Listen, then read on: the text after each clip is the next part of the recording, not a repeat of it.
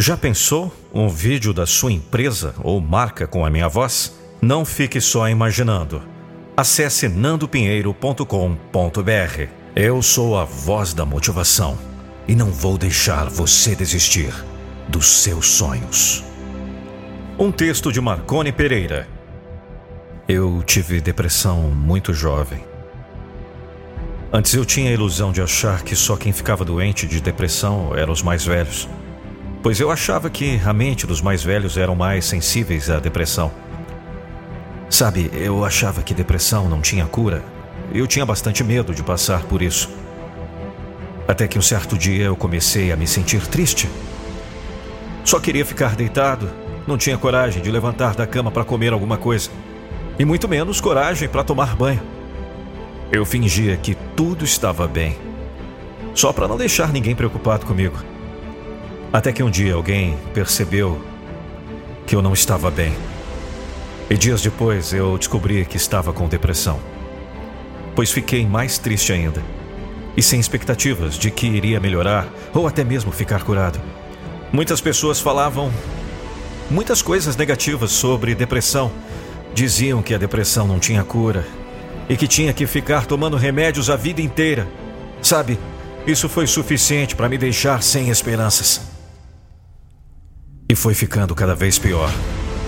E o sofrimento tomando conta de mim, até que o pânico começou a fazer parte da minha vida. Eu já não estava mais saindo de dentro de casa porque sentia bastante medo de tudo e até de ficar perto das pessoas, pois achava que ia acontecer algo de ruim comigo naquele momento. Eu sei que deveria ter buscado ajuda o mais rápido possível, mas sei também que nunca estamos sozinhos. Temos um Deus que está sempre cuidando de nós. Depois de tantos sofrimentos, eu orei a Deus, trouxe pensamentos positivos para minha cabeça e acreditei que Deus ia me curar. E foi o que aconteceu. Deus me curou. E hoje estou curado e vivo feliz. E eu quero dizer para você também que está sofrendo de depressão que esse não é o seu fim. Se eu conseguir, você também vai conseguir. Eu não sou diferente de você. Eu também sou de carne e osso.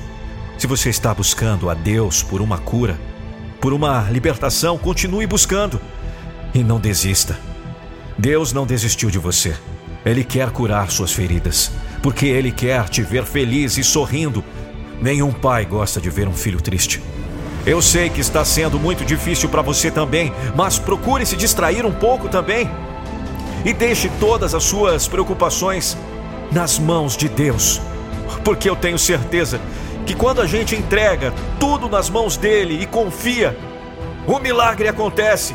Então, não fique se preocupando tanto com o que pode acontecer.